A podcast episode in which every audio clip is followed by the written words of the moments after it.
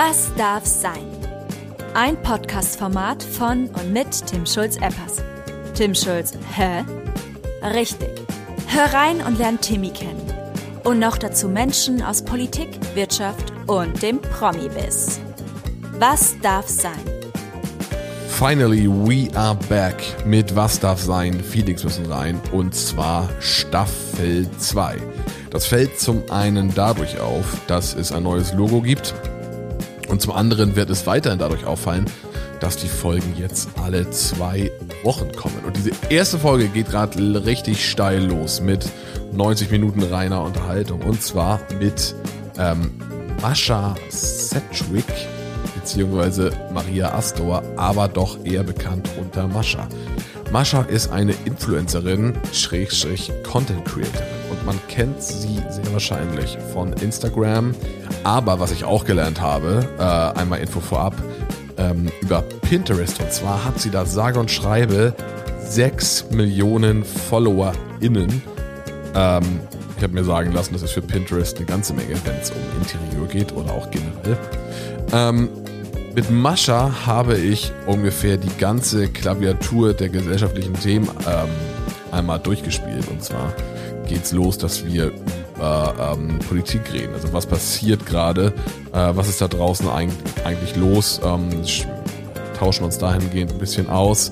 Das Thema Hate Speech ähm, kommt auch vor. Wir sprechen über ihren ähm, nicht mehr existierenden Podcast, Matcha Latte, der ja 2017, 18 äh, zu den erfolgreichsten deutschen Podcast-Formaten ähm, gehörte. Wir sprechen über Podcasts generell, ähm, was sehr viel Spaß gemacht hat.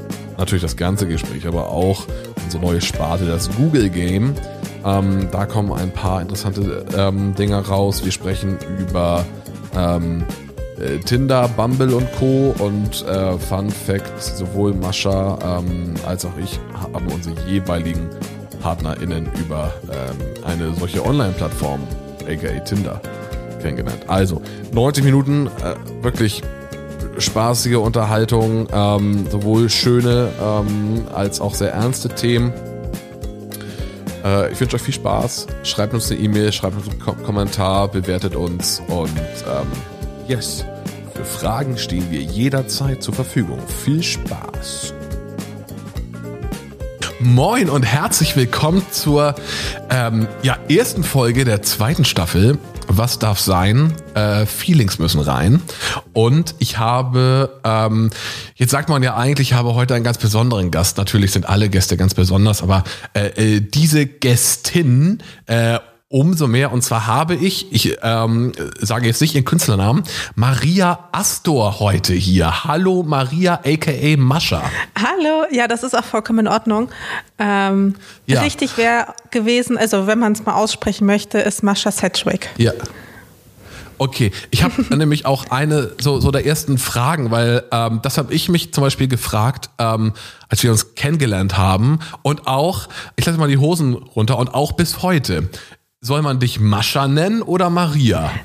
Das weiß ich, ich bis heute nicht. Ich bin jedes Mal auch total überrascht, dass Leute mich das immer noch fragen, ehrlich gesagt, weil ja. natürlich möchte ich Mascha genannt werden.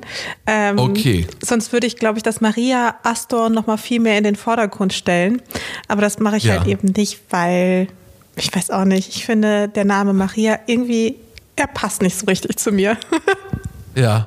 Okay, okay, verstehe. Ähm, für, für, für die, die dich jetzt nicht zuordnen können und die vielleicht, ich sag mal, nicht aus so einer gewissen Bubble kommen, erzähl doch einfach mal, wer du bist und was du so machst in deinem Leben. Das kann ich gerne tun. Also, du hast mich ja schon mal zumindest mit meinem Namen eingeführt, äh, Mascha. Mhm. Ich lebe in Berlin, ich bin 32 Jahre alt und wer mich kennt, der wird mich wahrscheinlich als Influencerin kennen. Ich habe selbst auch ein Podcast. Ähm, ansonsten bin ich auf Instagram unterwegs und hatte früher mal auch einen Blog, den habe ich zwar immer noch, aber ähm, das Thema Bloggen ist ja jetzt nicht mehr ganz so 2021. Und ansonsten ähm, sehe ich mich auch ja, als äh, Gründungsmitglied von Hey Aimer, ähm, ja, einem eher politischeren Format. Genau. Ja, habe ich übrigens auch abonniert. Und ähm, jeden, jeden Sonntag kommt das, kommt das ja per Newsletter ins, ins, ins Postfach und ähm, ist auf jeden Fall deutlich ähm, äh, eine sehr, sehr deutliche Sprache, auch sehr, sehr gesellschaftskritisch, kann man ja auch sagen. Du hast es gerade gesagt, das Thema Influencer. Ich ähm, frage mich immer, bist, bist du Influencer oder Content Creator? Da scheiden sich am Wording ja die Meinungen. Ja, also ich glaube an sich eher Content Creator, aber weil die meisten Menschen damit nicht so viel anfangen können, ähm, bleibe ich meistens bei Influencerin. Also mir, also mein Ego ist jetzt nicht so fragil, dass ich mich jetzt an diesem Begriff aufhänge. Ähm, insofern ist das für mich auch in Ordnung, wenn Leute Influencerin sagen, einfach ja, der Einfachheit wegen. Ähm, aber ansonsten mit Content Creator bin ich auch super happy. Aber ich bestehe da jetzt nicht drauf oder bin dann sauer, wenn jemand Influencer okay. sagt oder sowas. okay. Nee, das ist gut. Ja, da hat man ja auch schon das eine oder auch das andere. Also ich persönlich habe das schon äh, in hitzigen Diskussionen erlebt, wo das äh, da auseinanderging. Ähm, ja, also nicht hitzig, aber äh, dynamisch. Mit anderen ne, Influencerinnen bzw. Content Creatorinnen ja, genau. Ja, ja, genau. Also, also, aber, aber auch Leuten, die, die, ich sag mal, in, in dem Umfeld äh, äh, tätig sind, ähm, äh, wo das dann auch mal, also ich, ich persönlich, ich meine, mir ist das Wumpe, ob ich jetzt, ob es jetzt ein Content Creator in ist oder Influencer in. Ähm, aber das ist schon, ich fand schon ganz spannend, dass das manchmal für so, für so dynamische äh, Dialoge gesorgt hat. Das fand ich immer sehr, sehr, äh, ähm, interessant. Aber be bevor du, also du bist jetzt in Berlin, man kennt dich aus dem Thema Blog, so äh, ähm, warst du schon immer in Berlin? Also ähm, bist du, war der Blog das erste, das du gemacht hast? Na ganz, äh, also nicht ganz, aber fast. Nein, äh, ich habe tatsächlich letztens herausgefunden, dass ich schon mehr als die Hälfte meines Lebens auf Social Media aktiv bin. Und das ist doch mal wirklich ja, also Early also Adopterin quasi. Wirklich erstaunlich. Ähm, für andere ist es selbstverständlich, also für die jüngere Generation ist das sicherlich selbstverständlich. Für mich ist es immer noch kaum zu glauben, aber ähm, ja, tatsächlich bei dem Thema Blog war ich schon sehr, sehr früh dran. Aber ja, um kurz zu meiner Herkunft zu kommen, ich lebe und liebe in Berlin seit 2012 und vorher habe ich in Köln gewohnt und davor ganz kurz vor Portal, davor in Dortmund und geboren bin ich in Chisinau ähm, in der ehemaligen Sowjet Sowjetrepublik, ja. in der ehemaligen UdSSR. Genau. Ah, okay. Ähm, also quasi bin aber in Ruhrgebiet. Dortmund aufgewachsen. Okay. Ja. Genau. Ja. Und äh, bin von, von NRW nach Berlin gezogen und muss auch zugeben, ich habe es auch keine Sekunde bereut. Nee, ist, wenn du jetzt mal so, ich sag mal, Dortmund und Berlin vergleichst, ist also ein ungleicher Kampf. Kommt drauf an, wen du fragst, sicherlich. Aber wenn du mich fragst, selbstverständlich. Aber wie gesagt, ich glaube, gibt es auch Lokalpatrioten, die ja, die werden das sicherlich anders sehen. Ja, ja, ja, verstehe. Und in, in Berlin, ähm, wenn du heute, ähm, äh, heute durch die Straßen gehst in, in Berlin, erkennen dich Leute und sprechen dich an? Also erkennen möglich, aber ansprechen eher selten. Also hin und wieder bekomme ich so Nachrichten nach dem Motto, ja, ich habe dich gerade hier oder da oder beim Laufen oder wo auch immer gesehen und wollte dich nicht stören, was ja, okay. ja auch vollkommen ja. Ähm, okay ist und was ich auch so nachvollziehen kann als Gedankengang. Ich glaube, mir wird es wahrscheinlich auch ähnlich gehen.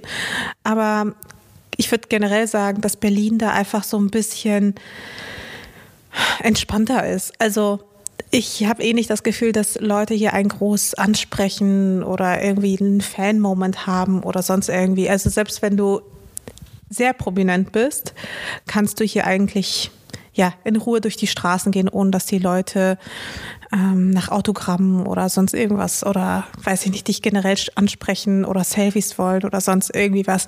Also es kommt häufiger vor, wenn ich beispielsweise auf einer Messe bin oder irgendwo, wo ich dann auch tatsächlich als Person auftrete, bei einem Meet und Greet oder sowas zum Beispiel. Äh, das liegt wahrscheinlich auch in der Natur der Sache, aber wenn man sich sozusagen verfügbar zeigt, ähm, dann trifft das eher zu. Ja, das Unangenehmste ist halt wirklich, wenn ich irgendwie in die Sauna gehe oder also so ins Verbali oder sowas, äh, falls ihr das was sagt. Und ich danach eine Nachricht bekomme. Ja. Das ist mir dann schon ja. ein bisschen unangenehm. Da bin ich auch froh, dass es dort, zumindest oh. im letzten Jahr, im Corona-Jahr, gab es da eine Maskenpflicht. Das. Das stelle ich mir, ja, ja, ja. Oh, das stelle ich, das stelle ich mir auch gerade maximal unangenehm vor. Bist du in der Sauna und willst entspannen und dann triffst du da irgendwen oder äh, der dich, der dich aus dem, aus dem Netz kennt oder von Insta kennt oder von deinem Blog kennt. Wer ist dann eigentlich so deine, wer ist dann deine Zielgruppe? Also wenn du schon so ein Early Adopter bist, sind die mit dir gewachsen oder äh, sind das jetzt andere Leute, die dir folgen und mit dir da am Start sind auf Instagram und den, den, den ganzen Kanälen? Ich glaube ganz grundsätzlich, also was heißt ich glaube, ganz grundsätzlich sind es tendenziell eher Frauen, ähm, auch tendenziell auch eher in meinem Alter, also nicht wesentlich jünger, ähm, aber auch jetzt nicht deutlich älter die halt aber an ähnlichen Themen einfach interessiert sind. Also eben auch an leichten Themen, aber auch genauso an politischen Themen. Und ich habe halt auch ähm, viele Followerinnen von früher, die mir dann schreiben, ja, ich begleite dich schon seit zehn Jahren oder so. Und das finde ich dann natürlich besonders schön, wenn man irgendwie zusammen ja groß wird, erwachsen wird. Ähm, wenn ich auch so eine ja, Konstante so ein bisschen auch in ihrem Leben bin, äh, so wie meine Community es ja auch für mich ist. Aber ansonsten bekomme ich auch viele Nachrichten, ja, also ich mag ja deine Modeposts nicht so gerne, aber das, was du politisch schreibst, finde ich cool oder auch andersrum so. Ja, also mit deinen politischen Themen kann ich nicht immer so viel anfangen, aber ich finde deinen Stil total schön. Und ja, ich versuche so ein bisschen auch eine Brücke zu bauen für beide Themen auf meinem Kanal oder auf meinen Kanälen, einfach weil mich selbst ja auch beides interessiert und ich es auch überhaupt nicht einsehe, warum ich mich da festlegen muss, weil ich würde sagen, da spiegel ich wahrscheinlich auch nur den, ja, die ganz normale Frau wieder, die ja auch mehrere Interessen haben kann. Äh, du zeigst dich jetzt auch gerade in der Corona-Zeit auch schon ähm, auch schon sehr, sehr offen, was deine Gefühle angeht. Ne? Also du, da ist ja nicht immer alles, alles glossy und tralala und da ist was Neues und hier und da und jetzt eine Super Bowl und, und jetzt eine leckere Bowl, sondern du lässt die, du lässt deine FollowerInnen ja schon an deinen Gefühlen teilhaben. Hat sich da, hat sich das auch geändert äh, im Vergleich zu deiner, zu, zu deiner Vergangenheit? Also warst du schon immer so offen mit deinen Emotionen? Das auf jeden Fall. Ich würde fast eher sagen, dass es zwischendurch wieder weniger geworden ist und ich aber auch wieder versuche, dahin zurückzufinden. Also als ich angefangen habe, da war ich extrem offen und extrem transparent, ähm, wie es dann halt manchmal ist. Man macht sich, man zeigt sich verletzlich, man wird angegriffen, man hat äh, Hater etc. Ähm, und daraufhin habe ich mich, glaube ich, ein bisschen mehr verschlossen und bin eigentlich jetzt aber auch wieder auf dem Weg, zu meinem ursprünglichen Ich, wo ich ja unfassbar viel geteilt habe. Und für mich fühlt sich das auch ehrlich gesagt relativ ja, natürlich an. Also ich habe, glaube ich, nicht so die Barriere, mit meinen Gefühlen offen umzugehen und sie auch einzuordnen.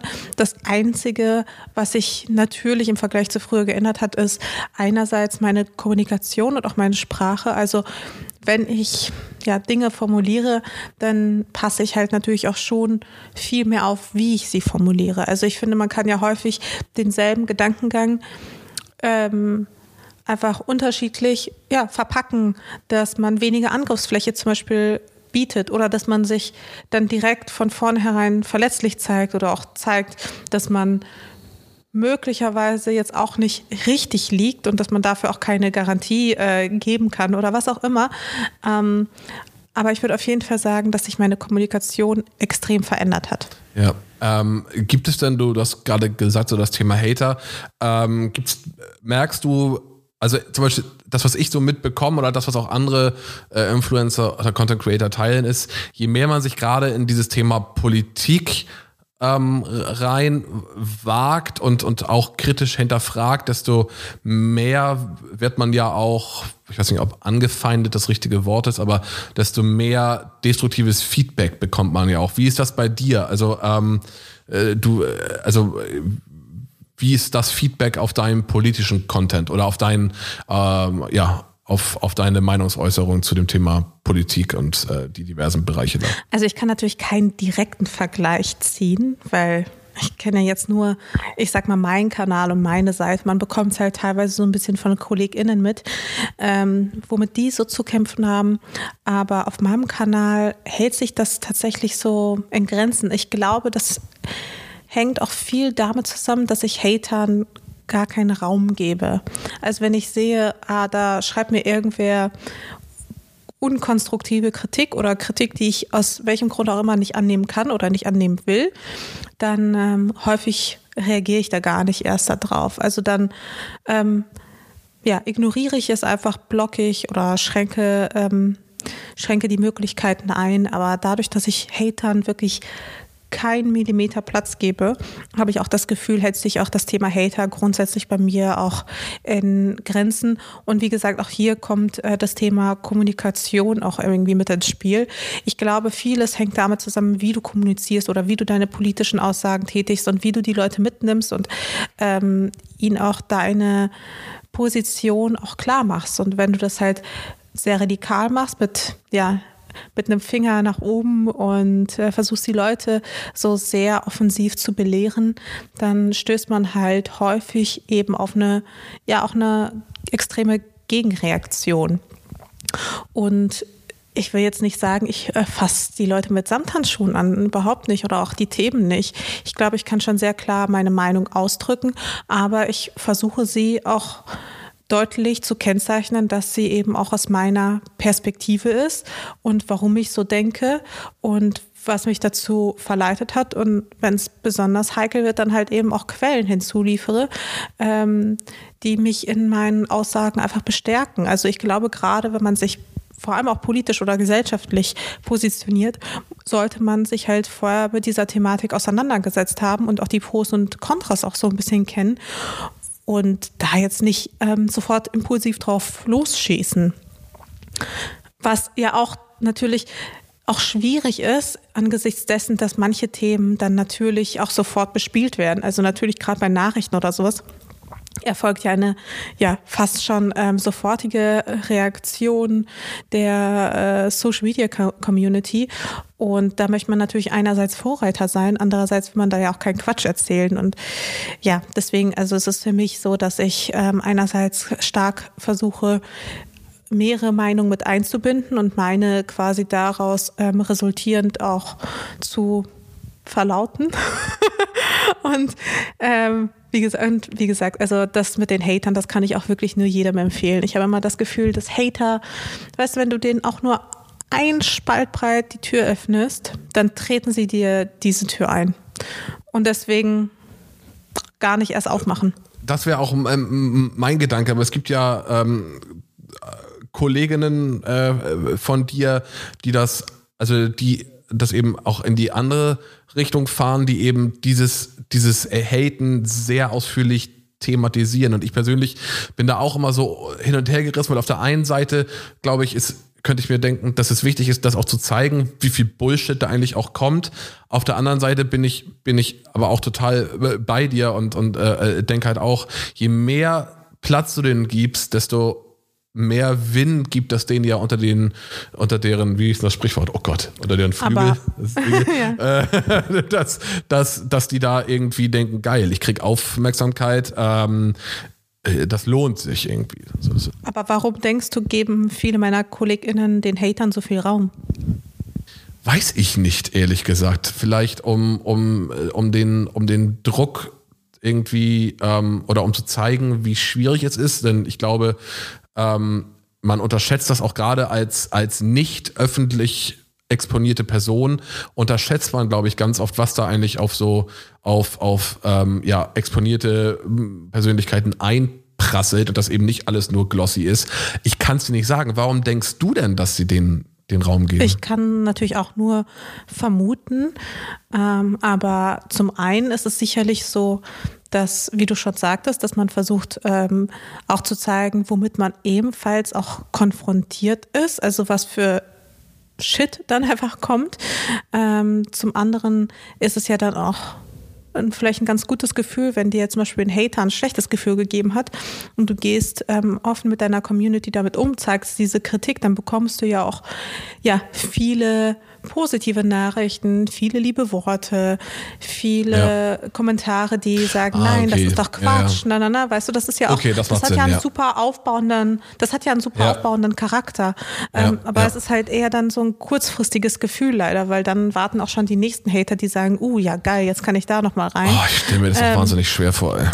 Genau, es ist halt total schwierig auch für sich abzuwägen und natürlich bringt das auch mehr Engagement. Ne? Also du schaffst dadurch noch eine engere Bindung ähm, von dir zur Community und andersherum, mhm. auch weil teilweise ja auch deine Follower dich ja dann auch verteidigen und in Schutz nehmen.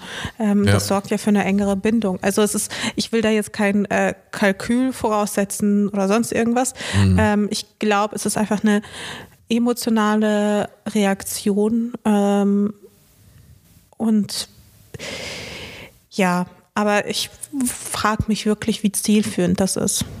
Ja, ich finde es ich find's auch schwer. Du hast gerade schon gesagt, so das Thema ähm, Hater und äh, wen ich persönlich hate, ist die AfD. Die hatten ja jetzt ihren äh, Parteitag am Wochenende.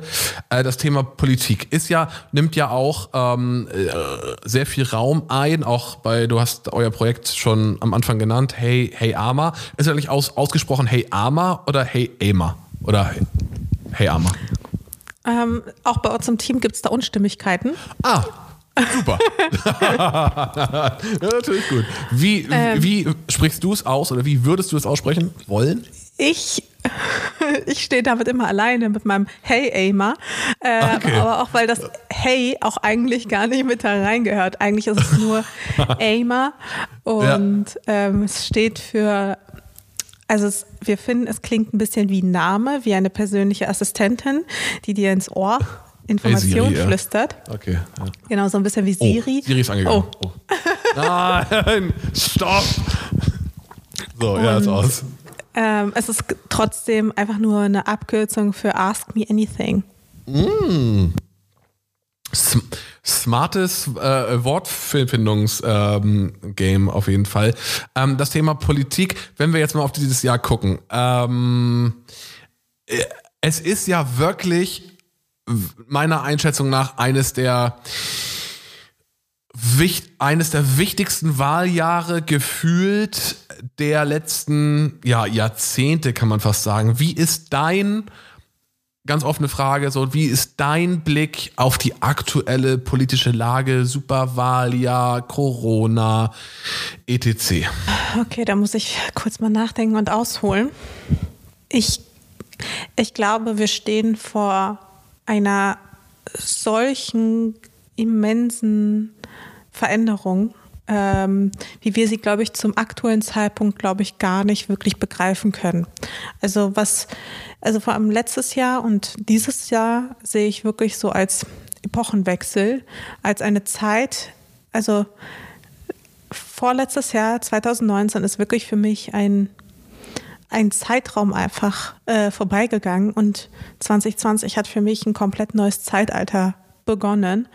Ähm, und ich finde, das merkt man halt an so vielen Stellen, an so vielen, es gibt so viele Veränderungen. Ich glaube, Corona hat uns einerseits gezeigt, wie, ähm, wie vulnerabel unsere, unsere Welt ist und unsere Erde, unser Planet, aber auch unsere Gesellschaften. Ähm, gleichzeitig Du hast es schon angesprochen, vieles geht ganz automatisch zu Ende. Also eben dieses super Wahljahr, ähm, letztes Jahr auch äh, in Amerika, äh, dieses Jahr in, in Deutschland. Und wir legen quasi neue Leitplanken für unsere Zukunft fest. Und ich glaube, ähm, das, ist, das wird jetzt dieses Jahr wirklich sehr entscheidend werden in welche Richtung wir uns fortbewegen. Nach 16 Jahren Merkel, also Hut ab für ihre Arbeit, alles Mögliche, aber nichtsdestotrotz muss man ja sagen, in den letzten 16 Jahren ist sehr, sehr wenig passiert. Und dass Merkel geht, klar, angesichts der Tatsache, dass äh, ja, die Konkurrenz jetzt nicht so großartig ist ähm, habe ich trotzdem Hoffnung, habe ich trotzdem Hoffnung, dass wir uns dass wir zumindest eine Chance haben, uns auf ein besseres Zeitalter vielleicht einzustellen. Gleichzeitig habe ich auch extreme Angst. Ähm, und ich glaube, die ist auch berechtigt und ich glaube, sie ist super wichtig und ich glaube, Angst wird auch in Zukunft ähm, und zwar Angst vor negativen Veränderungen, also sowohl vor einer Radikalisierung der Gesellschaft, also hin weiter zum Recht, äh, hin weiter Richtung rechts, als auch ähm, ja ähm, dem Klimawandel oder der nächsten Pandemie. Ähm, das wird alles in Zukunft nochmal viel, viel extremer werden, eine viel größere Rolle spielen. Und es ist wichtig, dass wir jetzt quasi lernen, damit umzugehen. Und Corona war dann nur der Brandbeschleuniger. Also ganz unabhängig davon hat Corona uns einfach gezeigt, ähm, wo unsere Schwächen liegen. Und sie liegen im Gesundheitssystem, sie liegen in äh, im, im, in der, im Lohnsteuersystem, also in der, äh, auch in der Arm- und Reichsschere. Sie liegen äh, vor allem auch in der Klimapolitik. Sie liegen ähm, darin, dass, dass vielleicht auch einfach Menschen Entscheidungen treffen, die, für, also die sie vielleicht einfach ja, einfach ein falsche, also dass Menschen einfach an der Macht sind, die falsche Entscheidungen treffen, ähm, keine angemessene Entscheidungen treffen. Wir sehen die Schwächen in der Digitalisierung und ich habe selbstverständlich auch Angst, dass wir als Europa auch abgehängt werden, ähm, ohne es unbedingt so richtig zu merken. Also wenn man jetzt irgendwie nach Asien schaut beispielsweise, was da schon möglich ist, wie ähm, dort die Infrastruktur funktioniert, Kommunikation, alles Mögliche. Und dass wir hier in Deutschland ähm, ja versuchen, den Fortschritt einzuholen, aber eigentlich schon viel zu spät sind und es gar nicht so richtig merken, dass wir, ähm, dass wir längst abgehängt wurden. Und ähm, das sind jetzt einfach grobe Gedanken, die ich jetzt mal ganz, ganz grob einfach auch mit dir teile. Also ein bisschen wie bei so einer Mindmap, wo ich jetzt einfach ganz viel in den Raum gestreut habe. Aber das sind natürlich alles ähm, Gedanken, die mir dann in dem Moment einfach einfallen, wenn wir eben darüber sprechen. Und ich glaube, ähm, es gibt auf jeden Fall diese positive Seite dass es vielleicht dann doch noch möglich ist, ähm, die Kurve zu bekommen, also was den Planeten angeht, was unseren Fortschritt angeht. Aber es muss jetzt passieren, es muss schnell passieren und ähm, man darf halt eben nicht mehr so lange zögern. Ja, ich finde es ich find's auch, ich find's auch tricky. Hast du, hast du einen Favoriten fürs Bundeskanzleramt oder eine Favoritin? Ich finde alle so ein bisschen schwierig, aber wenn wir von FavoritInnen reden, dann äh, hätte ich tatsächlich eine Favoritin. Also ähm, mit Annalena Baerbock könnte ich mir schon einen Wandel vorstellen. Außerdem finde ich, ja, Mann als Kanzler, ich das, nicht, das, das ist auch so abgedroschen. Ne? Also ich, also ich muss auch sagen, ich habe also ähm, äh, ja, ich also ich muss dazu sagen, kleiner Dis Disclaimer, ich bin Mitglied in der SPD. Okay. Also Olaf Scholz wäre deine Wahl. Mm, möchte ich jetzt nicht sagen. ähm, ach, du, das gibt ja äh, ein großes Potpourri an Möglichkeiten. Ähm, und das Lustige ist, ich, ich hatte bisher nur FDP-Politiker hier. Ich hatte noch keinen aus der SPD. Ich hatte bisher nur den Christopher Vogt, Fraktionsvorsitzender, und den Bernd Buchholz, aber noch keinen aus anderen Parteien. Ich habe den, ich habe äh, Friedrich Merz mal angefragt, weil man muss sich ja natürlich auch mal außerhalb der eigenen Komfortzone ähm, bewegen. Da kam aber das. Aber auch so weit außen? Ja. Also wirklich äh, ernsthaft. Also äh, viel, viel, viel schlimmer geht's gar nicht. Weil, äh, schlimmer ist halt auch das falsche Wort, aber ich habe mir gedacht, komm, kannst mal anfragen. Und dann kam natürlich eine Absage, ähm, wen ich sehr spannend finde und auch angefragt habe, ist äh, Fabio De Masi von äh, Die Linke ähm, der gerade im Wirecard-U-Ausschuss sitzt und das mit begleitet, der jetzt auch aufhört. Ich finde das zum Beispiel, Thema Politik, finde ich persönlich, das ist ein mega smarten Move. Warum machen das nicht mehr Leute so? Wenn da irgend, wenn man merkt, man will oder kann aus diversen Gründen nicht mehr, sich eben nicht so an die Macht zu klammern, sondern auch im besten Alter, also irgendwo zwischen 30 und 50 zu sagen, nee, ich kann jetzt nicht mehr mein Mandat erfüllen, also ich kann nicht mehr das machen, wofür ich gewählt worden bin, ich höre jetzt auf, finde ich halt einen geilen Move. So, und das zollt mir echt Respekt ab. Aber es hängen noch so viele an ihren Mandaten und hängen da über 40 Jahre im Parlament, so, oh, das ist ganz schlimm. Aber wie gesagt, Friedrich Merz fände ich ganz spannend, äh, mit dem mal zu sprechen, einfach nur um mal zu gucken, ist der wirklich so kacke? Oder ist das irgendwie, äh, kommt das nur falsch an bei mir? Ähm, Ich finde es einfach auch schwierig. Und ich fände auch eine Annalena Baerbock. Musst du dann mal berichten, äh, musst du dann mal berichten, wenn du ihn dann mal gesprochen Ja. hast, ob also ich. ich, habe eine ganz starke zu, zu Tendenz zu auf jeden Fall ist der so kacke. Ah, ich glaube auch. Aber, man muss ja auch mal unvoreingenommen und auch jedem Menschen eine Chance geben. Wenn man die nicht kennt, das ist ja auch immer so, ne? Dieses Vorurteil und klar, was der, also sind die Moves mal zusammengefasst, wird erst von äh, Frau Kram-Karrenbauer in Hamburg ähm, geschlagen, will dann keine Basisarbeit machen, zieht sich zurück, dann gibt es die Möglichkeit, nochmal einen Big Shot zu landen, stellt sich nochmal zur Wahl, wird nochmal ordentlich wegrasiert. Ähm, und, und also da ging es halt nur ums Bundeskanzler ist eine Vermutung, ist nicht belegt, aber es hat, da ging es halt nur um Macht und ähm, äh, im Macht kann man, glaube ich, auch im Aufsichtsrat von BlackRock haben. So. Aber ich finde den Mann auch wahnsinnig schwierig.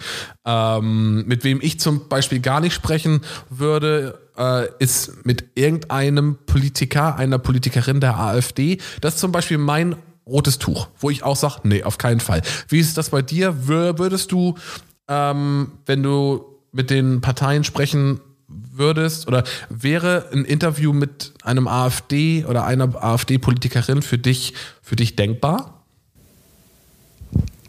Ähm, ich glaube, bei der AfD handle ich es so ein bisschen wie mit den Hatern. Okay, kein Zentimeter, Millimeter Platz. Kein, Ja. kein Millimeter Platz gebe Ja. ich denen. Und wenn ich es irgendwie vermeiden kann, ähm, dann werden die auch nirgendwo erwähnt oder ich reg mich auch, also am besten sie existieren okay, gar nicht. ich Ähm, auch. und ich bin der Überzeugung, je weniger Raum Ja, man ich ihnen lässt, desto ja, desto, desto besser für die Ja. Gesellschaft und desto weniger äh, haben die auch die Möglichkeit, weiß ich nicht, ihr rechtsradikales Ja, Blut auf jeden irgendwo Fall. noch Auf zu jeden Fall. platzieren. Hast du das ähm, mitbekommen jetzt am Wochenende? Da, da haben sich auch ähm, Olli Schulz und Jan Böhrmann drüber amüsiert im, bei Fest und Flauschig. Ähm, die hatten jetzt am Wochenende, also die AfD-Bundesparteitag und wie einfach Beatrix von Storch, also wie amateurhaft die einfach, ich habe es mir auch angeguckt, auf diesem Bundesparteitag äh, rumgehüpft sind und irgendwie über Sachen abgesprochen haben äh, oder abgestimmt haben, die keiner gelesen hat, wo dann irgendwie ein, ein Beschluss war, keine Ausländer mit einem ähm, mit einem Vermögen von unter 5 Millionen Euro dürfen nach Deutschland, also dann äh, Rügen verteilt, die haben sich so lächerlich gemacht. Eigentlich muss man das den Leuten mal zeigen und sagen so, guckt euch das mal an und dann schaut mal, was für eine Protestpartei das ist und wie großartig die das machen. Selber kein Plan, ist wirklich gruselig. Die Leute sind gruselig, ich finde es ganz absurd. Aber ich wohne ja ein bisschen ländlicher, ähm, hier zum Beispiel so in den Kreistagen, da ist schon so ein Trend, also jetzt kein, nee, Trend ist zu viel, aber ich finde es halt so schade, dass so viele Leute, da, nee, dass so, dass relativ viele Leute sich davon beeindrucken lassen. Von diesem Bullshit-Bingo und diesem, wir haben ganz einfache Lösungen und ähm, warum denkst du, äh, zieht das relativ viele Leute irgendwie in ihren Bann? Also warum haben die denn diese zweistelligen Umfragewerte, wenn heute Bundestagswahl wäre, dann wäre die bei 10 Prozent. Woher denkst du, kommt das? Also ich bin halt ist keine Politikexpertin. Ich kann dir quasi nur meine eigene Meinung äh, wiedergeben. Und meiner persönlichen Einschätzung nach ähm, ist das sich, hat das sicherlich damit zu tun, dass äh, sie natürlich sehr populistische Aussagen treffen, ähm, die für Menschen einfach und verständlich sind. Also sie äh, machen Polit also sie sie gestalten ihre Werbeprogramme sehr, sehr einfach, sehr, sehr populistisch, ähm, bewegen sich tendenziell immer am rechten Rand, ähm, womit sie dann natürlich auch so die eine ganz spezielle Gruppe an Menschen ähm, auch ansprechen, die, glaube ich, auch, ja, wo man auch sagen muss, da gibt es einfach viel mehr, als man denkt, ähm, die so denken. Also offensichtlich ist es ja so. Und ähm, die haben natürlich auch viele Vertreter, gerade auf dem Land, ähm, wo sie sich ja auch Mühe geben, auch die Menschen irgendwie abzuholen, die mitzunehmen. Ähm, und ich kann mir vorstellen, dass das natürlich auch ja in gewisser Weise zum Erfolg führt, weil die traditionellen Parteien für viele nicht mehr so richtig greifbar und auch nicht mehr so richtig glaubwürdig vielleicht auch sind und ja teilweise vielleicht auch ein bisschen elitär rüberkommen. Und ähm, da, ja, ähm, ist die AfD natürlich genau andersrum. Und ich kann mir vorstellen, dass das sicherlich auch viel damit zu tun hat. Und das ja auch nicht unterschätzen. Also diese einfachen Aussagen ähm, sind ja auch für viele, also nicht jeder hat ja so einen hohen Bildungsgrad. Ja. Und das, was sie fordern, das ist natürlich nicht umsetzbar. Also man sagt, nicht. ja, wir wollen ähm, wieder die D-Mark zurückhaben und aus der EU austreten. Also das ist halt. Weg mit der Maskenpflicht. Das ist Ja, es ist halt einfach absolut Ja. fahrlässig, absolut Ja. dumm, aber durch sowas bekommen sie die Mhm. Leute dann halt, weil die lesen sich dann diese, ähm, die lesen sich dann diesen Punkt vor, äh, die lesen sich dann diesen Punkt durch, überlegen, ah ja, ich habe auch gar keinen Bock mehr auf die Maske, so dann wähle ich die halt und denken halt keinen Schritt weiter. Ich will damit jetzt nicht direkt sagen, dass Menschen, die die AfD wählen, dumm sind, aber ich habe schon das Gefühl, dass man ähm, vielleicht manche Dinge nicht zu Ende denkt als AfD-Wähler oder nicht in einer in, in einer langfristigen Konsequenz zu Ende denkt. Das äh, sehe ich schon als äh, Problem. Andersrum muss man auch sagen, dass viele AfD-Politiker, und das finde ich jedes Mal sehr erstaunlich, dann halt eben doch einen höheren Bildungsgrad haben. Absolut. Also auch Akademiker sind Professor Dr. Doktoren. Meuthen. Also ich, ja, und ich halte es für absolut böswillig. Voll. Also Voll. ich, es ist einfach Boshaftigkeit. Ich kann mir das sonst nicht so ich richtig auch. anders erklären. dieses Und- Gap ist schon krass. Ja. ja. Ich finde es auch echt schwierig, ähm, wie die, äh, die kommen mir immer so vor wie, wie, wie, wie so Rattenfänger ein bisschen. Und, und äh, ähm, dann, dann gehen da Aber deswegen sollten wir Ihnen auch in diesem Podcast stimmt. nicht zu viel Stopp. Platz geben. Genau. Also, ähm, hier mit dem Cut Politik, wichtiges Jahr, geht alle wählen, nur nicht die AfD. Punkt. Ähm, man kennt dich ja auch vielleicht unter ähm, einem Podcast-Format, das es so nicht mehr gibt. Und zwar das Podcast-Format Matcha Latte. Es war ja sehr, ihr wart ja sehr erfolgreich. Und dann ähm, war ja bei Folge 69 Schluss. Ich glaube 2019 war äh, Sch Schluss. Ne? Ähm, wie äh, kommt man, also der Podcast war ja sehr erfolgreich. Als ich 2017 ähm, angefangen habe in, in diesem ganzen Podcast-Universe, war Matcha Latte eigentlich ähm, einer der, der, der Top-Podcasts, Apple Podcast-Charts und, und, und, und. Ähm, so ein erfolgreiches Format gibt man ja nicht einfach auf. Wie kam es dazu? Also, warum habt ihr aufgehört? Ähm, naja, also bei mir und Lisa haben sich einfach die Umstände so ein bisschen geändert. Ähm, es war, ja, es war einfach, es lag so ein bisschen in der Luft. Ähm, wir haben uns einfach als Menschen in unterschiedliche Richtungen entwickelt und ja, also es, es hat sich dann leider so ein bisschen dann ähm, so ergeben. Und hinzu kam natürlich dann auch, dass Lisa schwanger war und ähm, einfach ihre Prioritäten auch anders gesetzt hat. Und natürlich fiel es uns auch schwer, dieses Format, ich sag mal, aufzugeben. Aber manchmal, also wenn sich dann etwas nicht mehr so ganz richtig anfühlt und wenn, ähm, wenn man auch merkt, okay, es passt auch nicht mehr so und die, ja, die Vorstellungen verschieben sich auch noch, ähm, die Prioritäten verschieben sich, dann glaube ich, ist es gut loszulassen, anstatt es ähm, vielleicht auch an einen Punkt zu treiben, wo es dann ja, wo dann merklich die Qualität sinkt oder man auch merkt, okay, die zwei haben da eigentlich keine Lust mehr drauf. Ähm, also dann lieber einen Cut machen und ähm, aufhören und dann auch schnell aufhören und schnell beschließen, als ähm, so etwas dann noch unnötig in die Länge zu ziehen. Wie, wie, wie hat denn damals Matcha Latte angefangen? Also kanntet ihr euch oder wie, wie habt ihr dann, ähm, den, also als Podcast noch nicht der heißeste Scheiß waren, habt ihr jetzt schon damit angefangen? Ähm, wie kam es dazu? Ähm, das war tatsächlich meine Idee, wenn ich das mal so, ich das mal so sagen darf. Ja, ähm, ich liebe Podcasts. Ähm, ich habe schon super früh mit Podcasts angefangen, ähm, also sie zu hören, nicht sie aktiv auch zu machen. Aber für mich war das so ein Trend, der ja in Deutschland noch nicht so richtig angekommen war. Und ich habe das wirklich irgendwie noch so als, als Möglichkeit gesehen, uns da auch irgendwie ja, so zu etablieren. Ich hatte damals dann Lisa gefragt, weil ich fand, dass Lisa und ich eine super spannende Dynamik haben. Also beide sehr meinungsstark, aber oft nicht einer Meinung. Und ähm, ich fand persönlich, dass das eine, ja, einfach, das könnte spannend sein, wenn wir zwei aufeinander prallen. Und das war es ja dann auch für viele. Ähm, sie hatte dann glücklicherweise auch Lust drauf und so haben wir das dann tatsächlich super fix gestartet. Ähm, es ging dann los. Wir hatten auch direkt relativ viele Follower. Ähm, so viele haben uns auch gehört und es war auch ja, es war auch super erfolgreich und ich glaube, es hat mich auch, ähm, ja, auch so dieser Austausch auch mit ihr hat mir auch viel gegeben und auch mich als Mensch, glaube ich, auch enorm wachsen lassen. Aber wie gesagt, ähm, es war ganz ursprünglich einfach dem geschuldet, dass ich fand, dass es gibt einfach nicht genug deutsche Podcasts auf dem Markt, was sich ja jetzt mittlerweile auch stark geändert hat.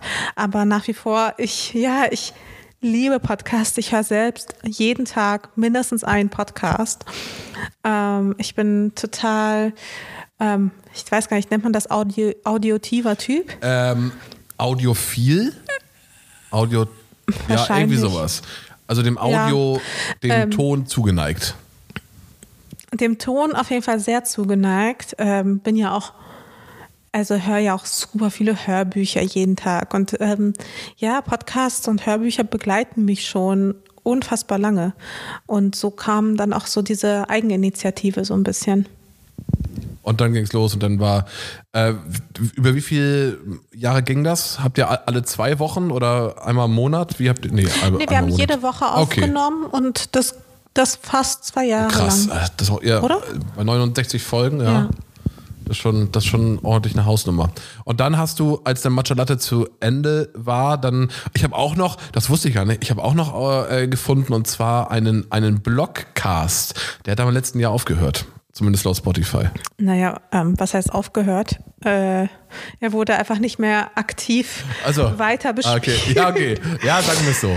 Okay, okay. Ähm, äh, was heißt also aufgehört? Nein, soweit bin ich noch nicht, dass ich das aufhöre.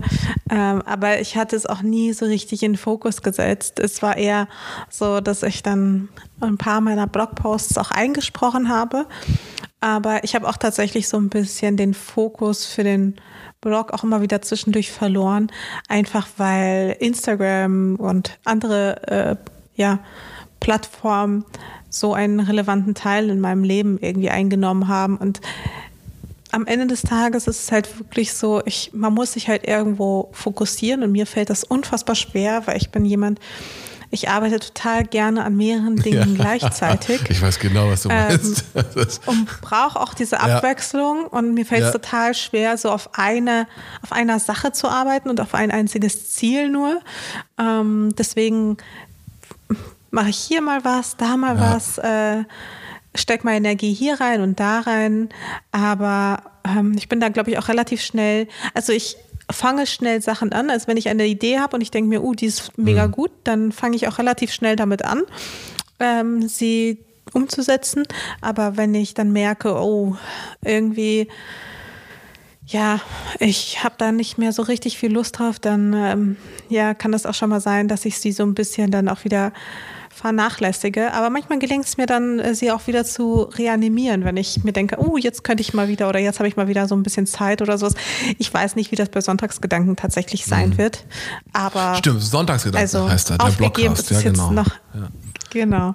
Ähm, Aufgegeben habe ich es noch nicht. Und Sonntagsgedanken, das leitete sich damals ab von ähm, ja, dem Sonntagspost. Das war das beliebteste Format auf mhm. meinem Blog. Da habe ich jeden Sonntag ähm, ja, so einen kleinen Blick in mein Innerstes geworfen, überlegt, so was hat mich diese Woche beschäftigt, ähm, über welches Thema möchte ich schreiben.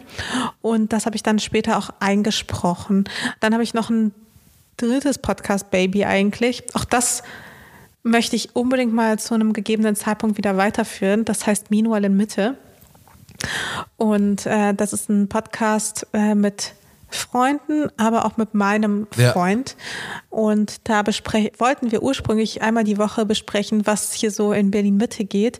Auch das ist so ein bisschen, ist jetzt gerade im Dornröschenschlaf, aber David und ich, wir planen schon die ganze Zeit eine Rückkehr, die auch dem geschuldet ist, dass unsere Freunde auch äh, uns die ganze Zeit dazu ermutigen und äh, auch sagen, also ich habe wirklich hier Freunde manchmal sitzen, äh, die sind bereit, schon auf den Aufnehmen-Button zu klicken, wenn David und ich uns wieder anfangen zu streiten. Ja. Ah, also okay. Ja. wir streiten uns jetzt nicht so typisch, aber ich sag mal, ich glaube, für viele in einer, die auch in einer ähm, in einer heteronormativen Beziehung Mhm. sind, die kennen diese Art von Gespräch und dann so diese typisch weibliche Sicht, dann die männliche Ja. Sicht und das alles relativ, also relativ unterhaltsam für andere, meistens auch unterhaltsam für uns, aber Das ist die Hauptsache. auch scheinbar für Das ist die andere. Hauptsache. Ja, also ich muss auch sagen, dass ähm, den Meanwhile in Mitte, den fand ich auch ganz, ganz, ganz cool. Oder ich habe jetzt, ich habe jetzt auch nicht alle Folgen gehört, aber die, die ich gehört habe. Ähm, und ist, glaube ich, auch für, für Berlin, also auch mal so Podcast, äh, so alle machen halt einen Podcast, irgendwie so, wo die Zielgruppe quasi in Deutschland ist, aber ich, ich glaube auch, so wie es halt, ich sag mal, auch so, ähm, also in Kiel gibt es zum Beispiel so die Kieler Leben als Szene-Magazin für Kiel und so. Und ich glaube auch gerade im Podcast-Bereich ist so dieses lokal-regionale auch noch eine mega Chance irgendwie, also auf kleinerer, auf kleinerer Flamme über, ich sag mal, Geschehnisse in deiner eigenen ja, Community oder Stadt zu sprechen und so. Ich glaube, da, da ist auf jeden Fall noch echt Luft nach oben und ähm, das ist, glaube ich, noch gar nicht so weit aus, ausgenutzt. Ähm, ich habe ja auch eine neue Sparte hier in Staffel 2, da wird alles neu, alles besser und zwar das Google Game. Ähm, ich habe schon mal ein bisschen angeteasert und äh, ich habe heute, ähm, morgen habe ich auf Google einfach sowohl deinen, deinen Künstlernamen als auch ähm, Maria Astor eingegeben. Und äh, ich bin dafür, dass wir jetzt einfach mal durchgehen. Also ich habe natürlich nur die Stichpunkte äh, dahinter. Ich formuliere das mal als Frage. Und zwar, wir fangen mal mit Maria Astor an. Du hast es schon gesagt. Und zwar, ähm, das erste war ähm, Maria Astor Alter. Also wie alt bist du? 32. Okay. Das nächste war Maria Astor Podcast. Haben wir auch gerade schon, ähm, als hätte man es geahnt, ähm, abgehandelt mit deinen ähm, im Dornröschenschlaf befindlichen äh, Formaten. Wobei eins ist ja nicht im Dornröschenschlaf. Unshared ist alles Ich andere als im gerade sagen, da ist ja richtig was los. Unshared äh, wird weiterhin gerne Ja. betrieben. Ähm, da muss ich, es kostet mich auch wirklich sehr viel Nerven, wenn ich mal diesen Insight Ja, raushauen ja. darf. Ähm, ist wirklich mh, eine deutlich größere Herausforderung, ähm, als ich es anfangs gedacht Mhm. habe. Also habe ich auf jeden Fall unterschätzt. Also im Vergleich vor allem zu so einem Format wie Matcha Latte, ähm, was ja relativ entspannt immer vonstatten ging. Ähm, jetzt so ein Riesenprojekt mit Mhm. Unshared. Das äh, ist schon mal nochmal eine andere Hausnummer. Aber ja, Unshared ist ein Interview-Podcast, ganz ähnlich wie Yes. deiner. Nur ein bisschen länger tatsächlich. Also meistens schaffe ich es nicht unter zwei Stunden, selbst wenn ich es mir jedes Mal vornehme. Und ich spreche mit ja, bekannten ähm, Gesichtern des öffentlichen Lebens, ähm, hauptsächlich Influencerinnen, über ihr Leben quasi abseits der Ja, Kamera. da hast du ja auch ähm, jetzt zuletzt, das war noch ein, ein Punkt, ähm, der, der jetzt auch ein bisschen medial äh, äh, ging. Und zwar, du hast ja gesprochen mit ähm, Ines Agnoli zuletzt und, und Genau, äh, da, ja. da ging es ja um, ähm, also so naiv das klingt, aber ich wollte es erst gar nicht, also ich wollte es gar nicht glauben, weil der besagte Comedian ist, ist ja sehr bekannt und berühmt und wenn man, äh, das kann man sich ja gar nicht so vorstellen. Und da ging es ja schon um ihre, um ihre Erlebnisse. Ähm, habt ihr eigentlich auch den, also äh, kannst du noch einmal ganz kurz äh, skizzieren, worum es da ging in der Folge mit Ines? Unter anderem ging? Ähm, es ging um unfassbar viele Themen, weil du dir vorstellen kannst, in zweieinhalb Stunden ähm, kann man schon viel schaffen. Es ging um ihre Rolle als Comedian. Comedienne. Es äh, ging aber natürlich auch, worauf du ja hinaus willst, auf ihre toxische Beziehung. Ähm, auch bei uns im Podcast äh, haben wir auch keine Namen genannt, deswegen will ich jetzt auch nichts bestätigen Nee, nein, nein, oder nein. dementieren. Nein, nein. nein. Ähm, genau. Aber es ging ja auch ganz viel darum, um dieses Gefühl und auch um die Person Ines Agnoli, wie sie früher einmal war, versus ähm, wie diese Beziehung sie auch zu einem komplett neuen Menschen gemacht hat. Das, das ist schon crazy. Also ich muss auch sagen, ich, ich habe ähm, die Folge auch in der Tat, ich, ich wohne ja mit meiner Freundin zusammen und ähm, wir haben letztens zusammen gekocht und als äh, dann haben wir in der Tat die ganze Folge ähm, gehört von Ines und dir, weil auch besagte Hashtags irgendwie viral ging und dann habe ich erst die die die Verbindung äh, äh, verstanden, also auch ein bisschen naiv ein bisschen und äh, muss sagen, das das ist echt krasser Tobak. Also ähm, wie ist das für dich in solchen in solchen bei solchen Themenkomplexen? Ähm, kannst du das relativ gut abarbeiten oder ähm, beschäftigen dich so Dinge auch noch vielleicht, ja, wahrscheinlich, denke ich mal, auch noch im Nachhinein. Mich beschäftigt das sowohl davor als auch danach, auch, als auch während des Gesprächs. Also es äh, passierte auch nicht selten, ja, dass ich auch selbst während eines Gesprächs dann auch manchmal sehr emotional werde. Das hört man dann natürlich nicht heraus, äh, weil meine Rolle ja eher zurückhaltend ist. Aber ich, mich nimmt das natürlich auch mit und ähm, häufig nach so einem Gespräch gerade weil das ja auch so lange dauert und man häufig auch sehr tief geht, also mit vielen Influencerinnen, ähm, spreche ich ja wirklich über auch, ja, Themen, die nicht ganz so einfach zu verarbeiten sind. Also auch viel beispielsweise so Essstörung, Selbstliebe, aber auch eben Vergewaltigung und sexueller Missbrauch. Und ähm, ja, versucht da auch irgendwo auch meine Followerin, äh, Followerin, meine Influencerinnen auch ähm, zu ermutigen, auch darüber zu sprechen ähm, und ja, das, die ganzen Themen auch dadurch zu enttabuisieren.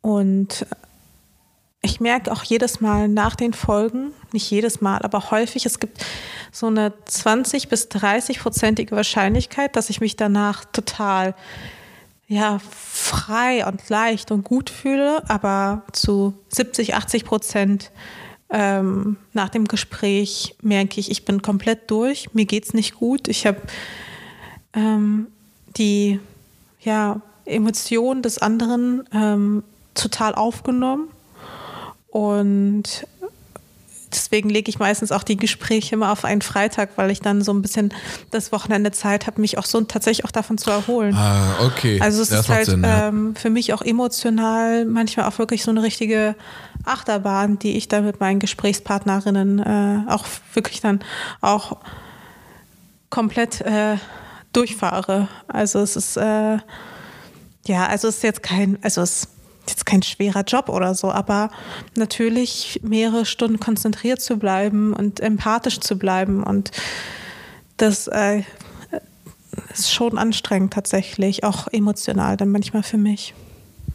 Ja, ja, das glaube ich. Also ich muss sagen, ich war nach der Folge, also ich, ich in die anderen höre ich immer immer nur, nur so rein und äh, ähm, auch so das, also auch wenn wir so Koops wie mit ähm, HelloFresh haben, Hashtag unbezahlte Werbung, ähm, dann äh, äh, äh, höre ich das natürlich schon. Ähm, aber ich muss sagen, die Folge, also wir haben auch abend, abends gekocht und eigentlich einen Wein dazu und da, äh, also mich hat das Ding auch echt auch vom Zuhören so umgehauen. Da war der Abend auch einfach gelaufen, weil, weil das ist schon echt krasser Shit. So, das muss man auch mal sagen. Und, und ich glaube, äh, aus, aus männlicher Sicht ist es ja auch immer noch mal tricky, sich in sowas reinzuversetzen. Also natürlich gibt es auch andersrum, aber äh, es ist ja nun mal häufiger eben so der Fall, das war echt schon, echt schon ähm, ordentlich, äh, muss ich auch schon sagen.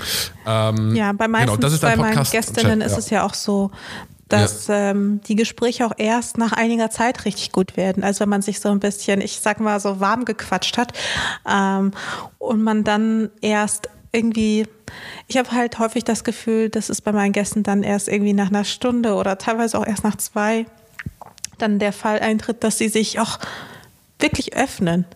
Ähm, und dass man vorher quasi über ein paar Dinge einfach spricht. Aber so diese Offenheit, die kommt leider meistens erst zum Ende des Gesprächs. Und ich hoffe ja sehr, dass sie dann merken, dass sie mir vertrauen können und dass ich ähm, ihnen auch nichts Böses will. Im Gegenteil. Ähm, aber das ist schon natürlich auch ein Faktor, der das Gespräch dann natürlich zusätzlich ähm, ja auch anstrengend macht irgendwie.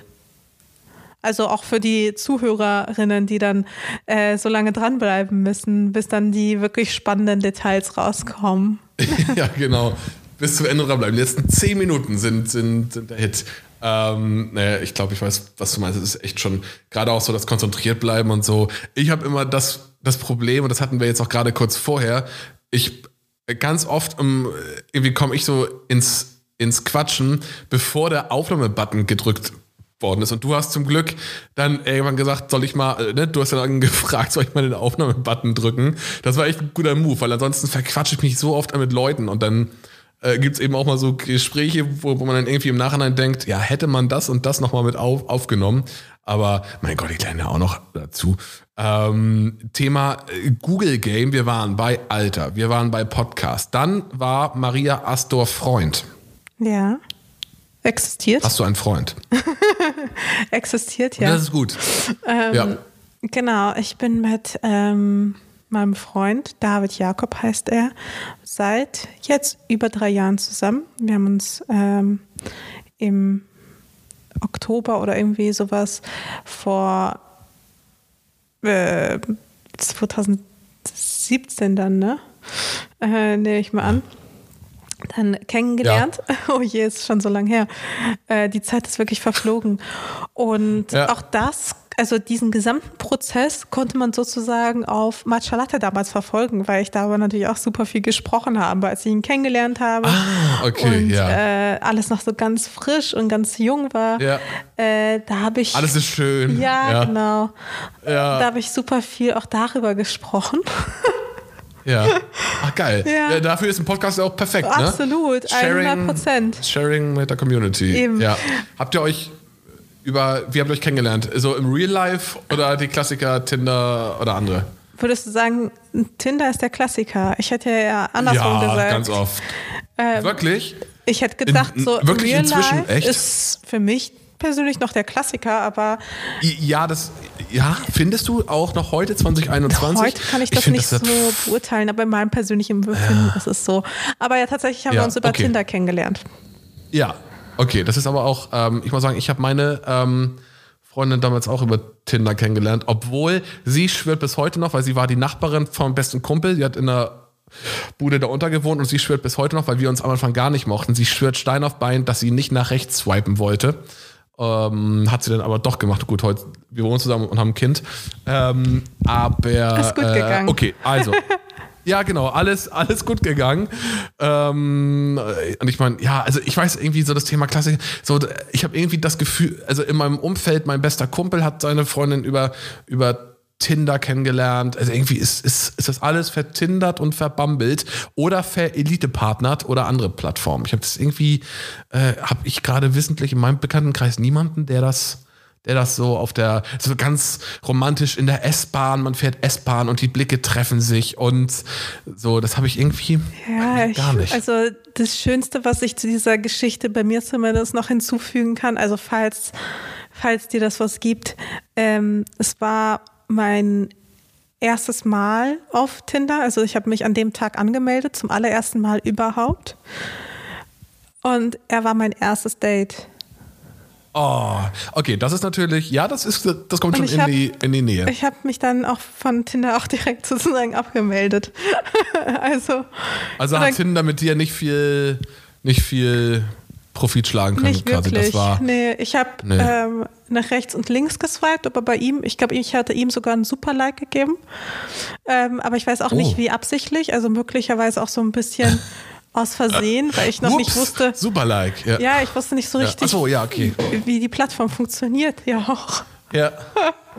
ja. Und ja, okay, das äh, macht natürlich Sinn. Stimmt. Aber Super Likes. Ja, ihn fand ich halt direkt auf Anhieb mega cool irgendwie und mega den entspannten Vibe. Und als wir uns dann gedatet haben, war es aber auch noch nicht das, äh, das Wahre, weil irgendwie mhm. es hat, es war sehr, ähm, weiß ich nicht, kumpelig irgendwie, so sehr, sehr gefriendzoned. Ähm, ich hatte gar ah, okay. nicht so das Gefühl, dass da so ja, zwei, zwei sich treffen, die sich so unfassbar attraktiv finden. Mhm. Aber so nach dem zweiten, dritten Date habe ich dann auch meine Meinung geändert. Er dann auch, Gott sei Dank. Ja, das ist eben äh, in der Tat Gott sei Dank. Ansonsten wäre wär, wär heute da eher äh, keine äh, Beziehung noch. Aber auch spannend zu wissen. Ähm, das war in der Tat auch bei deinem äh, Namen Mascha Sektwick kam das auch, aber relativ spät erst. Also das äh, war schon der Unterschied. Ähm, bei, äh, in diesem Google Game bei Mascha Sektwick kommt zuerst ähm, Mascha Sektwick früher. Kann, kann ich damit, ich kann damit nichts anfangen. Kannst du damit irgendwas anfangen? Na klar kann ich damit was anfangen. Ähm, du musst, also ich habe ja erwähnt, ich habe ähm, schon sehr früh angefangen zu bloggen. Ähm, vor dem ja. Bloggen war ich aber auch auf Social Media unterwegs und zwar gar nicht mal so schüchtern. Ähm, damals gab es halt aber eher so, ich war halt so ein Emo-Girl und No way. Äh, äh, doch. Also so richtig so mit dunklen Klamotten und dunkle Augen ja. geschminkt und ja, so? Ja, auch gar Wirklich? nicht mal so unprominent in der Szene. Ey, das muss ich glatt danach nochmal googeln. Wahnsinn. Ja. Das habe ich, hab ich in der Recherche, okay, kann man jetzt von meinen Recherchefähigkeiten vielleicht auch abraten, aber du hast, okay, und was hast du da, und was, und was hast du da gemacht? Also äh, ja, ich, was hast du da ich hatte halt relativ, Größe? Naja, ich hatte halt relativ viele Follower. Und es war halt eine überschaubare Szene in Deutschland und da war ich sehr ähm, ambitioniert. ja, habe viele Fotos gemacht, habe viel, habe damals auch schon viel, viele meiner Gedanken geteilt und vor allem auch viele Fotos und war, glaube ich, eine Haarinspiration für einige. Ich hatte dann wirklich so diese klassischen schwarzen Haare mit weißen Strähnchen und das so auch noch gestreift. Also es war wirklich Piercings, alles Mögliche, also wie man sich halt eben früher Style-Vorbilder gesucht hat. Ähm, Im Emo-Bereich ja. war ich mit. Und wie kamst du darauf? Also wie kommt man auf, ganz cool darauf, dass ich da. Ich weiß auch nicht. Ich mochte das Internet schon immer und damals waren diese Internet- äh, also Menschen, die viel im Internet waren. Tatsächlich sehe ich jetzt. Die sahen so ein bisschen spezieller aus und so die ersten, ja, die ersten bekannteren Social Media Gesichter waren halt ja. einfach, also waren halt einfach Emos. Ah, jetzt, okay. Jetzt verstehe ich. Ich habe nämlich jetzt mal, also parallel Mascha Setbeck früher ein, eingegeben und dann auf Bilder. Tatsache das ist ja und auch entsprechender Musikgeschmack dann, also ähm, ja. oder davon losgelöst, ja? Ja, ein bisschen losgelöst natürlich, aber ähm, nach wie vor mag ich das Ach, eigentlich auch ganz gerne. ich habe auch gestern, ey, ich habe auch gestern, wo ich, nee, vorgestern, wo ich laufen war, habe ich jetzt auch. Es ist ganz lustig, weil auch diese Bewegung kommt langsam wieder zurück. Ähm, die heißen dann nicht mehr Emos, sondern E-Girls und E-Boys. Und ich finde das halt irgendwie schon sehr, sehr unterhaltsam, weil es ist einfach exakt eins zu eins dasselbe, ähm, nur halt eben in einem anderen Begriff und auch die Musik, die jetzt zum Beispiel Machine Gun Kelly macht, ist halt 100% die Musik, die ich auch früher gehört hätte und die ich aber auch heute auch cool finde und die ich dann auch zum Beispiel dann manchmal höre, wie eben zum Beispiel beim Laufen oder sowas. Ähm, es ist, äh, ja, alles kommt irgendwie wieder und ich hätte nicht gedacht, dass dieser Trend wiederkommt, aber auch er ist scheinbar wieder da. Ja. Also ich glaube, okay. Krass. Ich ja, finde ich cool. Jetzt nochmal zehn Jahre jünger oder ja. 15 Jahre, wäre ich 100% ja. auch so ein E-Girl. Wow. Und wann kann denn irgendwann das, also ich sag mal, dein, deine, deine äh, Social Media Präsenz heute, also äh, ist ja schon in, also zumindest auf den Bildern, ich habe die gerade parallel offen, ähm, ist ja wirklich völlig an, anders. Und wann, wann kam denn da der Cut? Also kam irgendwie so ein bewusster Cut oder ist das ein schleichender Prozess gewesen, den man vielleicht dem Älterwerden zuordnen kann? Oder wann bist du aus der Szene, oder wann hast du gesagt, nee, Emo ist vielleicht nicht das, was ich ewig, wo ich, wie ich mich ewig sehe? Naja, ich glaube, das gehört einfach zum Prozess des Erwachsenwerdens dazu, oder? Also ich würde jetzt nicht sagen, okay, da gab es jetzt so einen bestimmten Moment oder sowas, sondern ich bin halt erwachsen geworden und mit der Zeit entwickelt man halt irgendwie andere Interessen und ist auch vielleicht vom Stil her ähm, findet man andere Dinge irgendwie ja. gut oder passend okay, oder sonst okay. irgendwie was. Spannend. Okay, zweiter Punkt war Mascha Sektwick Lippen. Damit, da willst du wahrscheinlich was auch wissen. damit auf sich? Was hat es denn damit auf sich? Ja. Ähm, ich denke mal, der Eintrag wird äh, tatsächlich ein bisschen neuer sein, weil ich hatte nämlich vor einiger Zeit ein ja, emotional klingt jetzt, als würde ich weinen, aber ich habe einfach nur meine äh, innersten Gedanken geteilt. Und zwar bezüglich meiner, meiner Lippen im Gesicht, die. Und ja. ich habe ähm, ich, ich hab einfach quasi äh, geteilt, dass ich früher mir halt immer die Lippen hab machen lassen, habe dann, ähm, das kann man ja auch wieder, ähm, kann man sich quasi noch so ein so ein Zeug reinspritzen, so Enzyme, die das komplett auflösen, diese Hyaluronsäure, in der, also inklusive auch der körpereigenen sozusagen. Um diesen Prozess rückgängig zu machen, habe das dann alles ein bisschen ja auch einfach dokumentiert. Und stand dann so ein bisschen vor der Entscheidung, okay, was mache ich jetzt? Und habe dann noch mal ein, zwei Wochen später noch ein Video gemacht, wo ich dann eben gezeigt habe, okay, ich war jetzt doch noch mal beim Arzt, habe es mir noch mal auffüllen lassen, aber halt anders als früher, natürlicher, weil ich ähm, dann doch einfach ja, ich weiß nicht, ich habe mich dann einfach dann doch nicht mehr so richtig wohl gefühlt. Also weder mit dem einen Look als auch mit dem ganz natürlichen Look. Und habe äh, ja, da einfach. Ah, ich glaube, das habe ich auch gesehen. Da, da, so eine Insta-Story. Stimmt, ja. Mitgenommen und auch. Ähm, ja. Ja, einfach so ein bisschen über meine Beweggründe gesprochen und mhm. so weiter und so fort. Und irgendwie ist das dann doch ähm, viraler gegangen, als ich es vermutet habe. Ja. Ja. Aber natürlich wollten die Leute sehen, okay, wie sah sie denn ganz früher aus? Hä? Und wie sah sie dann dazwischen aus? Und wie sah sie. Ja, äh, die, ganzen, sie, die ganzen Stufen. Ja, ja, ja, genau. Ganze die ganze Entwicklungsstufe von A bis Z. Äh, weil ich hatte ja dann doch einigermaßen unterschiedliche Looks. Äh, nicht nur was meine Haare angeht, sondern auch was meine, meine Lippen angeht. Äh, aber ich glaube, auch hier würde ich sagen, habe ich mich jetzt gefunden. Ja, cool. Ähm, dann war äh, die Frage Mascha Sekwick Größe. Wie groß bist du? 1,71. Okay. Dann, Mascha Sekwick Blog. Das ist übrigens, ich, ich hasse diese Frage mit den ja. 1,71. Also ich sage das auch deswegen relativ ungern, weil es immer wieder Leute gibt, die, wenn sie mich dann persönlich treffen, sagen, die so, boah, ich habe ja gedacht, du wärst viel größer.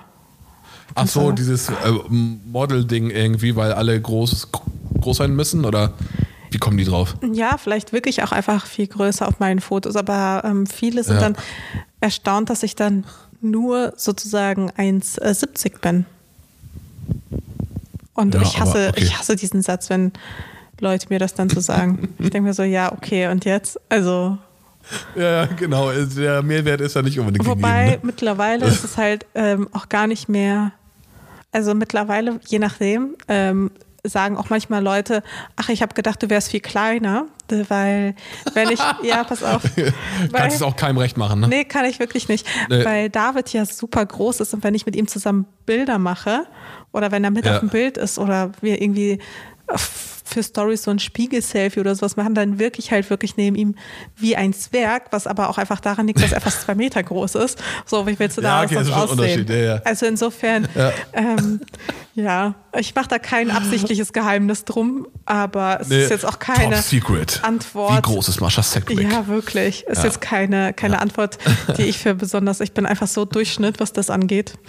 Ja, ähm, ja ich, ich, ich, ich finde auch 1,71 jetzt einfach so ein so ein ganz schnödes, eine schnöde normale Größe.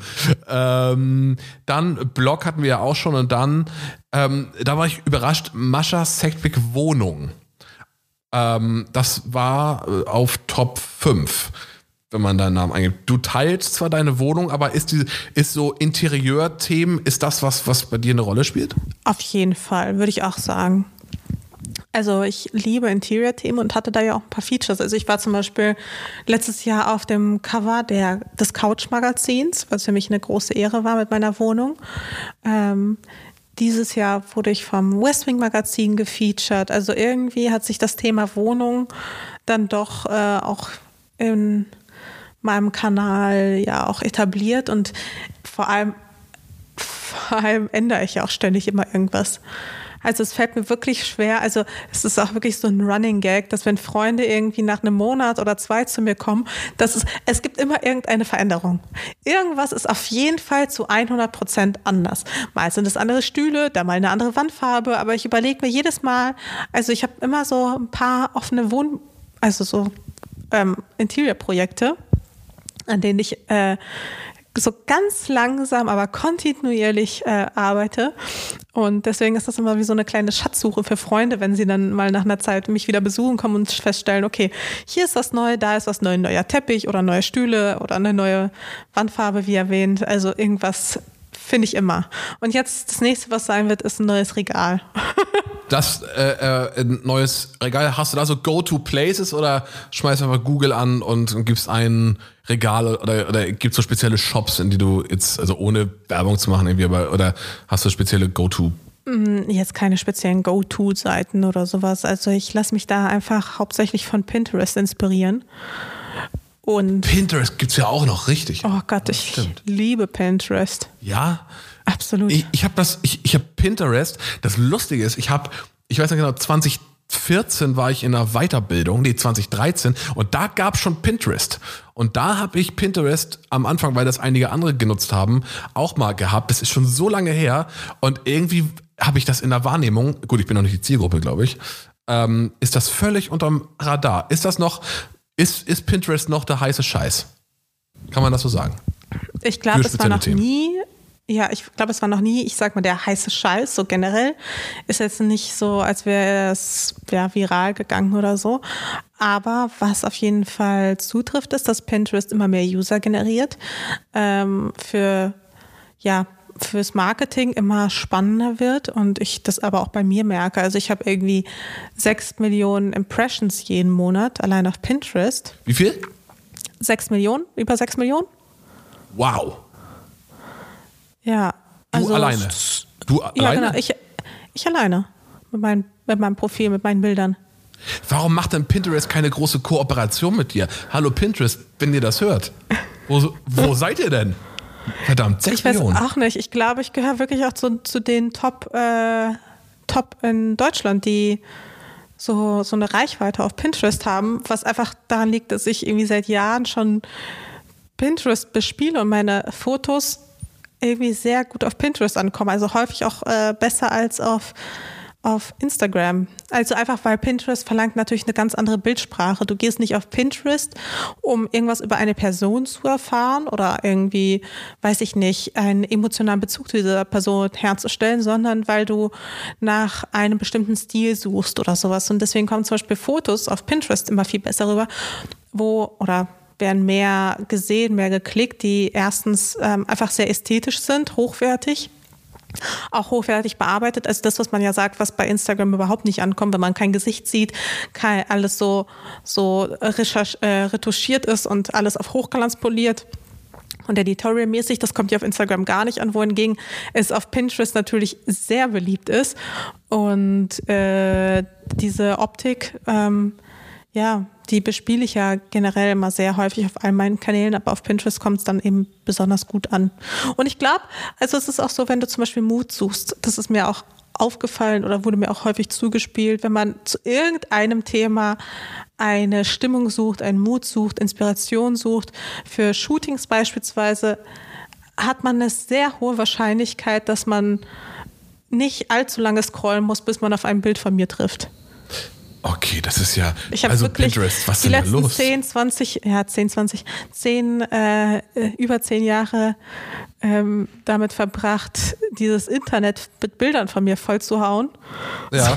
So, das zahlt sich heute, das dann, aus. Das zahlt sich dann auf länger, Pinterest ja. äh, aus und macht sich auf Pinterest vor allem bemerkbar. 6 Millionen Impressions, das ist ja, also das ähm, ist, schon, ist schon krass, muss ich sagen. Also das ist ja auch voll. auf anderen da, da bist du auf Instagram ein bisschen entfernt von, ne? Also du hast ja auch eine Viertelmillion Follower, glaube ich, oder ungefähr? Genau, aber ich habe ich ja. hab bei weitem nicht die äh, Anzahl an Impressions auf Instagram, wie ich sie auf Pinterest habe, aber trotzdem Krass. keine Pinterest Also keine Pinterest-Kooperation. Just saying. Oh, hello. Für alle, die zuhören. Nein. Pinterest, äh, call Mascha, come on. Nein, also ich könnte mir vorstellen, dass sich das natürlich irgendwann in Zukunft ändert, aber Ja. ich äh, es ist jetzt nichts, was ich so Ja. Anvisiere. Ja, was ich auch noch als Thema, ich weiß, jetzt sind wir schon echt ein bisschen über der Zeit, aber eine Sache, die mir auch noch so, die ich auch noch ganz spannend fand, also das Google Game, das waren so die Themen, die da waren. Ähm, wenn so äh, Kooperationen an den Start kommen, es gibt ja, ähm, es gibt ja super viele, ähm, ich sag mal, Influencer. Agenturen, so die dieses Geschäftsmodell, ähm, äh, da es lösen sich, zumindest ist meine, ist meine Wahrnehmung, es lösen sich aktuell immer mehr Influencer oder Content Creator von ihren äh, ich, ich sag mal, angestammten Agenturen und machen viel, viel selber. Du hast, glaube ich, bist du bei einer Agentur oder hast du ein Management? Du hast ein Management, glaube ich, ne, so generell, oder? Hast du speziell Genau. eine Influencer-Agentur, die, bei der du gelistet bist? Soll ich dir kurz die Story erklären? Äh, gerne. Ich versuche es aber kurz zu machen. Ich weiß aber noch nicht, äh, wie gut mir das gelingen wird. Aber ich glaube, es ist generell ganz spannend, weil ich nämlich schon alles so ein bisschen mitgemacht habe. Ich habe, ähm, als ich damals angefangen habe zu bloggen, logischerweise war dieses ganze Thema Influencer Manager und sowas, das war wirklich in den Kinderschuhen. Und ähm, damals hatte Anne, Hö Anne Höveler ähm, die erste Influencer Management Agentur gegründet und noch gar nicht Cover PR vielleicht oder äh, Cover Yes. Communications. Mhm. Ja, genau. Ja, okay. Hm. Genau, und die hatte mich dann, ich weiß gar nicht, 2012 oder 2013 ähm, gefragt, ob ich Lust hätte, ja, bei ihr Teil, äh, Teil, also bei ihr zu unterschreiben und ähm, ja, einfach von ihr gemanagt zu werden. Damals, wie gesagt, gab es das noch nicht. So das Einzige, was dem so ein bisschen näher kommt, war die Medienagentur Glam, die es heutzutage nicht mehr gibt. Die hatten dann ähm, auch Kooperationen ähm, mit Influencern gemacht, wo aber Influencer, also es waren damals noch Bedingungen, sage ich dir, die hatten dann eine 50-prozentige Vermittlungs äh, Gebühr. Also 50 wenn du Prozent quasi- nehme ich auch. 50 Prozent. Also, nee, das nehme ich nicht, aber krass, 50 Prozent. Wow. Genau, aber weißt du, das Ding ist halt, wenn du quasi, du hattest die Option, machst du das oder Ja. machst du nix? Ja, So. klar, dann nimmst du eher das, ne? Dann nimmst du logischerweise eher das. So, Ja. keine Ahnung, warum die pleite gegangen sind, kann ich mir überhaupt nicht vorstellen. Naja, wie auch immer. Jedenfalls, Komisch. Ja. ja, komisch. Strange. Naja, jedenfalls ähm, bin ich dann mit großer Freude und zu deutlich besseren Bedingungen dann zu Cover PR, damals hießen die nämlich noch Cover PR, Cover PR gewechselt, ähm, wurde dann auch lange Zeit von Anne Höfler auch selbst auch betreut, damals waren es auch noch nicht so viele, haben sie auch nach und nach immer mehr Talents aufgenommen. Ähm, und irgendwann war ich dann bei Tabea. Ähm, also sie war dann meine Betreuerin oder weiß ich nicht, meine Managerin. Ähm, hat sich auf jeden Fall um mich gekümmert, um meine Kooperation, da, dafür, dass alles ähm, ja nicht aus Hand und Band läuft und alles vernünftig abgewickelt, abgewickelt wird. Und mit Tabea bin ich übrigens bis heute befreundet. Ah, Aber Tabea ja. ist dann irgendwann gegangen. Ähm, Ja. Sie ist dann zu Puls gegangen, auch Ja. einer Influencer-Agentur. Ja. Aber Die also kennt man auch. Ja. Mhm. Ähm, auch die machen viele Influencer-Kooperationen. Dann ist sie da hingegangen, ähm, ist dann auch später auch weitergezogen zu, äh, zum Bauer Verlag und so weiter und so fort.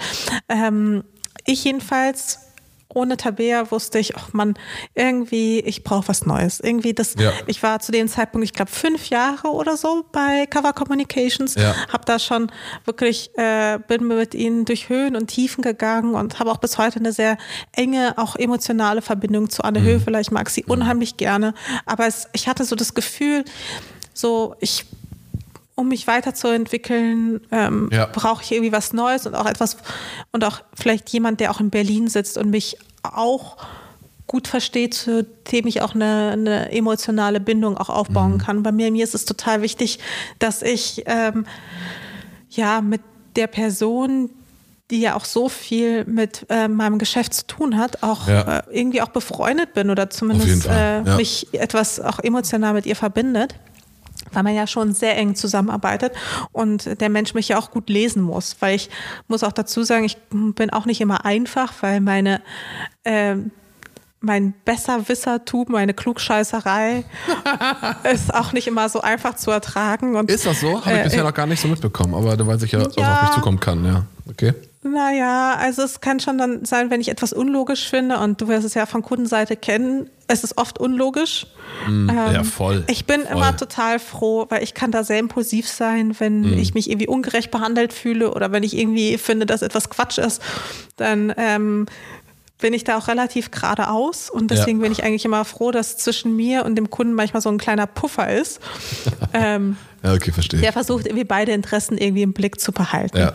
Naja, wie auch immer. Jedenfalls habe ich dann einen Freund von mir gefragt, ähm, weil ich wusste so, erstens, ich kenne ihn ganz gut. Wir sind noch nicht auf so einer freundschaftlichen Ebene, dass wir Best Friends sind, aber ich mag ihn total gerne und ich verstehe mich gut mit ihm. Und ich wusste, er hat selbst auch gebloggt und er ist ähm, Senior PR Director. Und dann habe ich mich mit ihm getroffen und er dachte wahrscheinlich scheinbar, ich will irgendwas von ihm, weil er so tolle Kunden betreut. Aber ich habe ihn dann gefragt, ob er nicht zufällig Lust hat, mein Manager zu sein und dafür seinen Job aufzugeben. Jawohl, why not? Und er war so, seinen Job bräuchte er nicht aufgeben, weil er hat eh gekündigt. Aber er wollte noch nicht damit öffentlich gehen. Ähm, er hätte gekündigt und sei jetzt eh auf der Suche nach neuen Herausforderungen. Und das war vor, ich kann es kaum glauben, es war vor gerade mal über zwei Jahren, dass wir uns da zusammengesetzt haben. Und er war so, okay, dann mache ich das jetzt. Und nee, warte mal, stopp ich lüge, es, oder? Drei Jahren? Zwei Jahren? Nein, es müsste, ich weiß Aber es nicht mehr genau. Gute Zeit. Auf jeden Fall ist jetzt noch nicht, nicht mal so lange her. Und er meinte dann, okay, pass, nee, drei Jahre müssen es sein. Und er meinte so, okay, pass auf, ich, wir versuchen es mal. Ähm, long story short, heute betreut er drei weitere Talents, vier weitere Talents warte mal, Willi betreut danach Frankie Miles, Anotida und Hannah, Namaste Hannah, also vier weitere Talents. Ähm, arbeitet, hat mehrere Mitarbeiter, ein Büro und hat einfach mal eben eine mega gut laufende Agentur auf die Beine gestellt, die sich äh, sowohl Influencer-Kampagnen als auch ja, ähm, Influencer-Management ähm, widmet und es läuft mega, mega gut und äh, wir haben wirklich beides geschafft. Also einerseits so diese emotionale, vertraute, freundschaftliche Ebene, als auch wirklich diese professionelle Ebene und das war auf jeden Fall ein Schritt, den er gewagt hat mit mir zusammen, den er hoffentlich natürlich äh, nicht bereut. Und Tabea, von der ich eingangs erzählt habe, die fängt jetzt auch dort an. Ah, cool. Ey, das ist doch. das heißt, du hast ja, du hast ja ein ganzes Ökosystem geschaffen, quasi. So ein kleines Exakt. Ökosystem. Ja, ich habe ich hab auf jeden Fall hier und da wahrscheinlich. Nice. Ähm, ja, die richtigen Verbindungen geschaffen, hoffe Ja, aber das ist doch aber auch perfekt. Das ist hat er auch alles selbst äh, sich auch zuzuschreiben. Also ich würde nur sagen, dass ich hier und da ähm, ihm vielleicht einen Schubs gegeben habe ja, in du die inspiriert, Richtung. um so ein Passwort zu Genau, nutzen. ihn inspiriert ja. und. Äh, er ist natürlich den äh, Weg gegangen und ohne mich gegangen, also ohne dass ich ihm da jetzt geholfen hätte gegangen Ach, und ich bin total stolz drauf und mhm. ähm, ja, es läuft, es ist auf jeden Fall super, super schön. Ich weiß aber auch natürlich von vielen, vielen Influencern, die sehr unzufrieden sind mit ihren Managements und die ja auch händeringend nach Leuten suchen, die sie ja. da in dem Bereich unterstützen, weil es ist halt tatsächlich so, dass viele Managements, und da will ich auch jetzt niemandem Böses unterstellen, aber ähm, die setzen sich dann einfach auf den Influencer drauf, kassieren die Kooperation, kassieren das Geld und gut ja. ist und ähm, zeigen relativ wenig Eigeninitiative. Und das ja. kannst du natürlich auch nicht, wenn du irgendwie zu dritt bist, ähm, aber irgendwie 20 Influencer betreust. Also wir sind halt eine ganze Agentur mit irgendwie, ja, auf jeden Fall. Äh, wir stellen halt immer wieder, also was heißt wir? Also er stellt immer wieder Leute ein. Ich weiß gerade gar nicht, wie viele wir sind. So, ich würde schätzen, so zwischen fünf und zehn. Das war und schon ordentlich, halt, ey. Ja, absolut. Ähm, aber das halt für gerade mal fünf Influencer. Ja, das so. ist aber auch krass. Also auch gerade das Es ist halt einfach ein, krasser Job und das darf man nicht unterschätzen. Und du kannst eben nicht, also du kannst als einzelne Person, würde ich sagen, nicht mehr als zwei Leute managen. Mehr geht nicht. Es geht einfach nicht. Ähm, das, oder zumindest, es geht schon, aber aber nicht so, dass dann der nee, Influencer nee, damit happy ist. So. Ja, auf jeden Fall zu viele ja. Hochzeiten und so. Das ist auch, auch noch ja. gerade so, wenn man irgendwie das äh, vermarkten ne, und Kooperationen hast du so viel zu tun genau. mit Leuten und die ganzen Verkaufsgespräche. Das ist schon, also ist ja, genau. ist ja nichts anderes als Verkauf. Also ihr, man wird ja verkauft ein Stück weit. Äh, das ist ja schon so. Aber ja, und das cool, ist ja ey, auch schön dass wir auch Influencer, dass wir auch eine total enge Bindung auch zueinander haben und uns gut verstehen und uns auch gegenseitig helfen. Und ich weiß dann immer, ich kann auf alle, alle vier auch zählen. Also wenn ich dann irgendwie, ja, oder wenn man irgendwie gemeinsam eine Kooperation oder sowas durch äh, umsetzt, ähm, finde ich das auch jedes Mal total schön, weil wir sind wirklich wie so eine kleine Familie, ne? Und das ja. ist halt unbezahlbar. Das ist so, so viel wert, ey. Das ist ja, so viel absolut. wert. Ich habe das ja auch, also äh, wir als Value, wir vermarkten ja auch, also wir, wir sind jetzt keine Künstlermanager oder so, aber gerade in der Vermarktung. Und was sich bei uns auch rauskristallisiert, so sind ähm, äh, dass wir oder auch äh, von mir persönlich natürlich getrieben, ähm, mir halt auch super wichtig ist, das, was du auch gesagt hast, dieser persönliche Kontakt und dass man sich auch irgendwie mag, weil äh, erfahrungsgemäß ist es auch so, wenn man mit Leuten arbeitet oder Leute vermarktet, die man, die man nicht, die man nicht, also emotional da keine Bindung hat, ist das einfach unglaublich anstrengend und das ist ein Scheitern und ein Streit mit Ansage. Ähm, und das finde ich wahnsinnig anstrengend. Und wir haben auch eigentlich nur Leute, mit, die wir auch, die wir auch menschlich mögen. Also mit denen man auch mal einen Podcast aufnehmen kann, so wie, so wie wir ja, jetzt. Ja, genau. Ja, absolut. Und das muss ja auch so sein. Und, und ähm, mit Sicherheit ging, geht da, also ich glaube, als Agentur kann man mit Sicherheit auch deutlich höher skalieren, soweit man in diesem ja, äh, Face-to-Face-Business über Skalieren sprechen kann. Aber natürlich kann man irgendwie das Ganze anonymer gestalten und irgendwie äh, Leute, also auch Leute einfach onboarden, die man kacke findet. Aber das ist einfach so anstrengend und äh, ich finde das auch wahnsinnig schlimm, mit Leuten zu arbeiten, die ich menschlich einfach scheiße finde, muss man auch mal sagen. Äh, das ist echt, echt ein hartes Ding, ey. Es aber ist halt ein People-Business. Ja, voll, voll. Und dann, man muss aber auch dazu sagen, dieses Business ist auch, ähm, äh, gegen, man trifft halt auch mal ab und an Leute, wo man, ich sag mal, ein halbes Jahr später denkt, hätte ich die Person mal nicht getroffen, weil die einfach doof ist. Also um es mal so auszudrücken. Ja. Ne, es gibt ja, also das ist auch so ein Learning irgendwie, dass es immer äh, einem echt relativ häufig, oder nein, nicht häufig, aber schon so Leute über den Weg laufen, wo man im Nachhinein denkt, äh, come on, why? So, es ist leider sehr, sehr. Ja, aber wenn du quasi als Mensch sozusagen oder als Influencer oder auch als Agentur, wenn du quasi das Produkt bist, das du verkaufst, ja. dann ähm, ja, versteht es sich, glaube ich, von selbst, dass äh, man das Produkt, was man dann kauft, also auch mögen sollte. Also ohne ja. jetzt Menschen als Produkt zu degradieren, aber, nee, aber es ist ja wenn so, man also, so diesen Vergleich ziehen möchte einfach zu, zu ja, einem Produkt. Du musst dahinter stehen, hint, hinter, dem, hinter dem Produkt. Und das, äh, natürlich sind Menschen kein Produkt, aber, aber für, wenn man irgendwie vermarktet und so, denn dann, dann, dann sage ich ja äh, relativ selten, ah, das sind die, äh, äh, hier sehen Sie die Charaktereigenschaften von Podcaster XYZ, sondern ist, ist das schon so TKP, äh, Reichweite, etc. und dann Preis X. So, das ist ja schon äh, relativ tough. Aber so ist es halt. Ne? Man, äh, aber ich finde es auch menschlich. Das muss halt einfach im Idealfall passt das und dann ähm, ist es auch hervorragend. So, jetzt sind wir auch schon. Ich habe ja am Anfang gesagt, eine halbe bis dreiviertel Stunde. Ein bisschen drüber macht aber gar nichts. Ich habe und ich bin jetzt echt gespannt. Es gibt, es gab auch schon in der ersten Staffel, es wird es auch jetzt geben.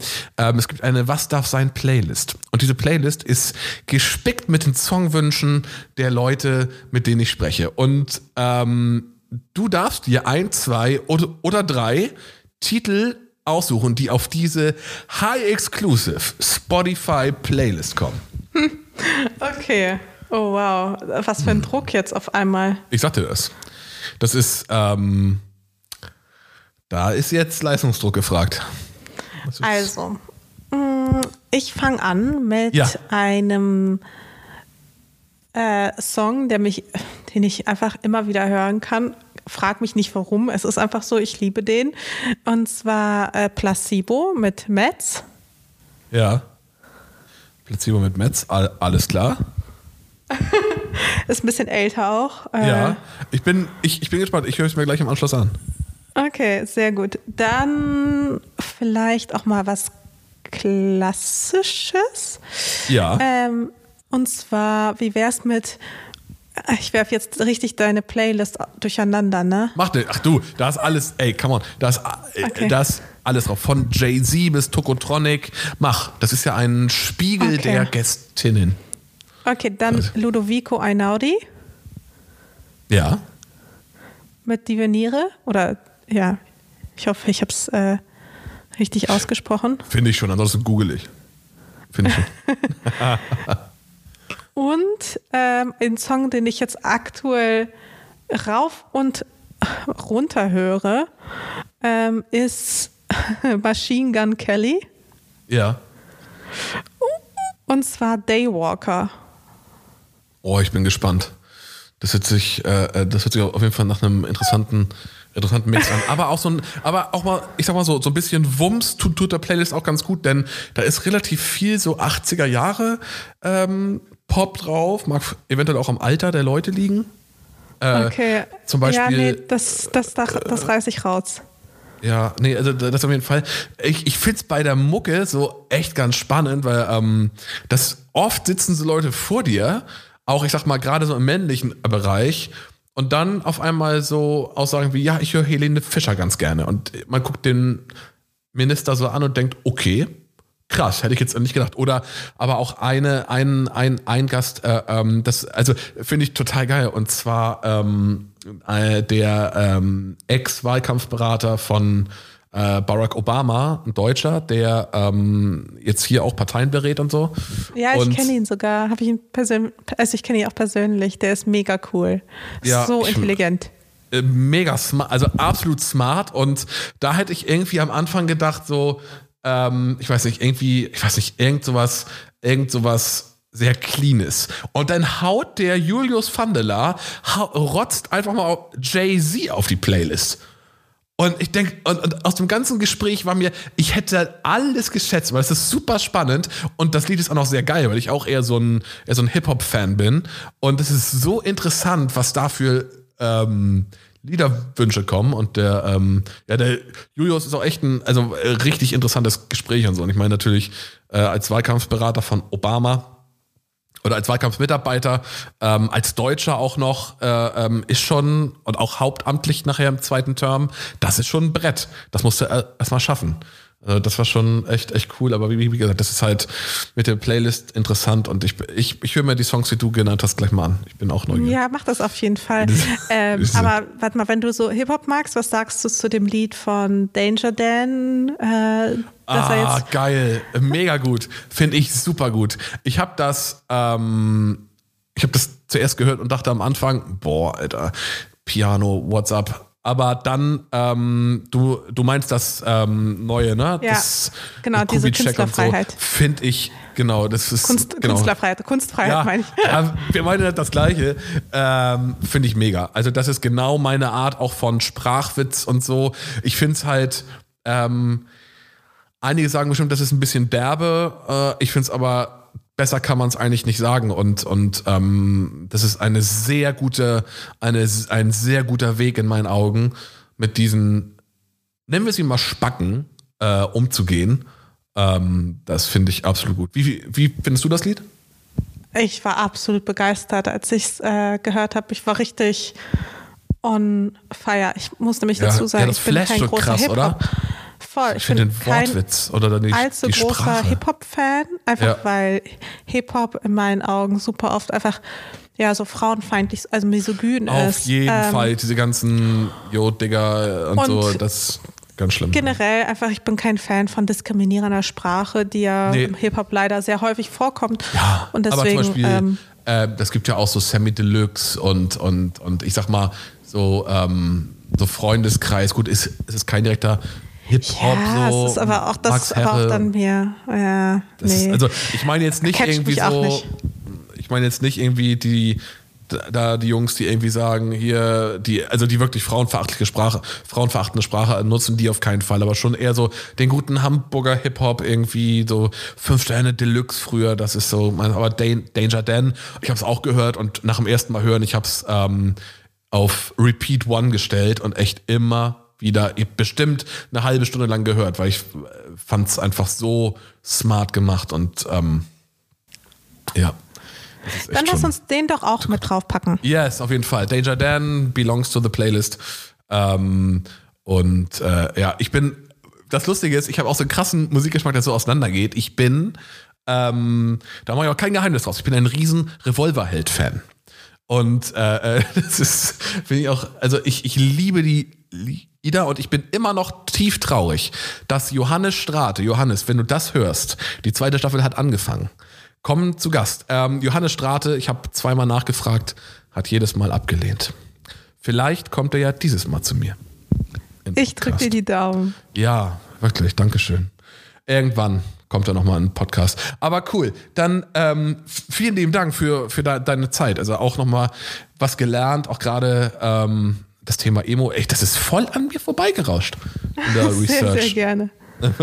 Und ähm, dann wünsche ich noch einen, einen schönen, erfolgreichen äh, Resttag und bis bald. Bis bald. Tschüss. So. Du willst noch mehr Infos rund um die Gäste und Timmys Podcast? Schreib uns dein Feedback und deine Wünsche als Bewertung bei Apple Podcasts oder per Mail an kontakt.verbalu.de mit dem Betreff Was darf sein?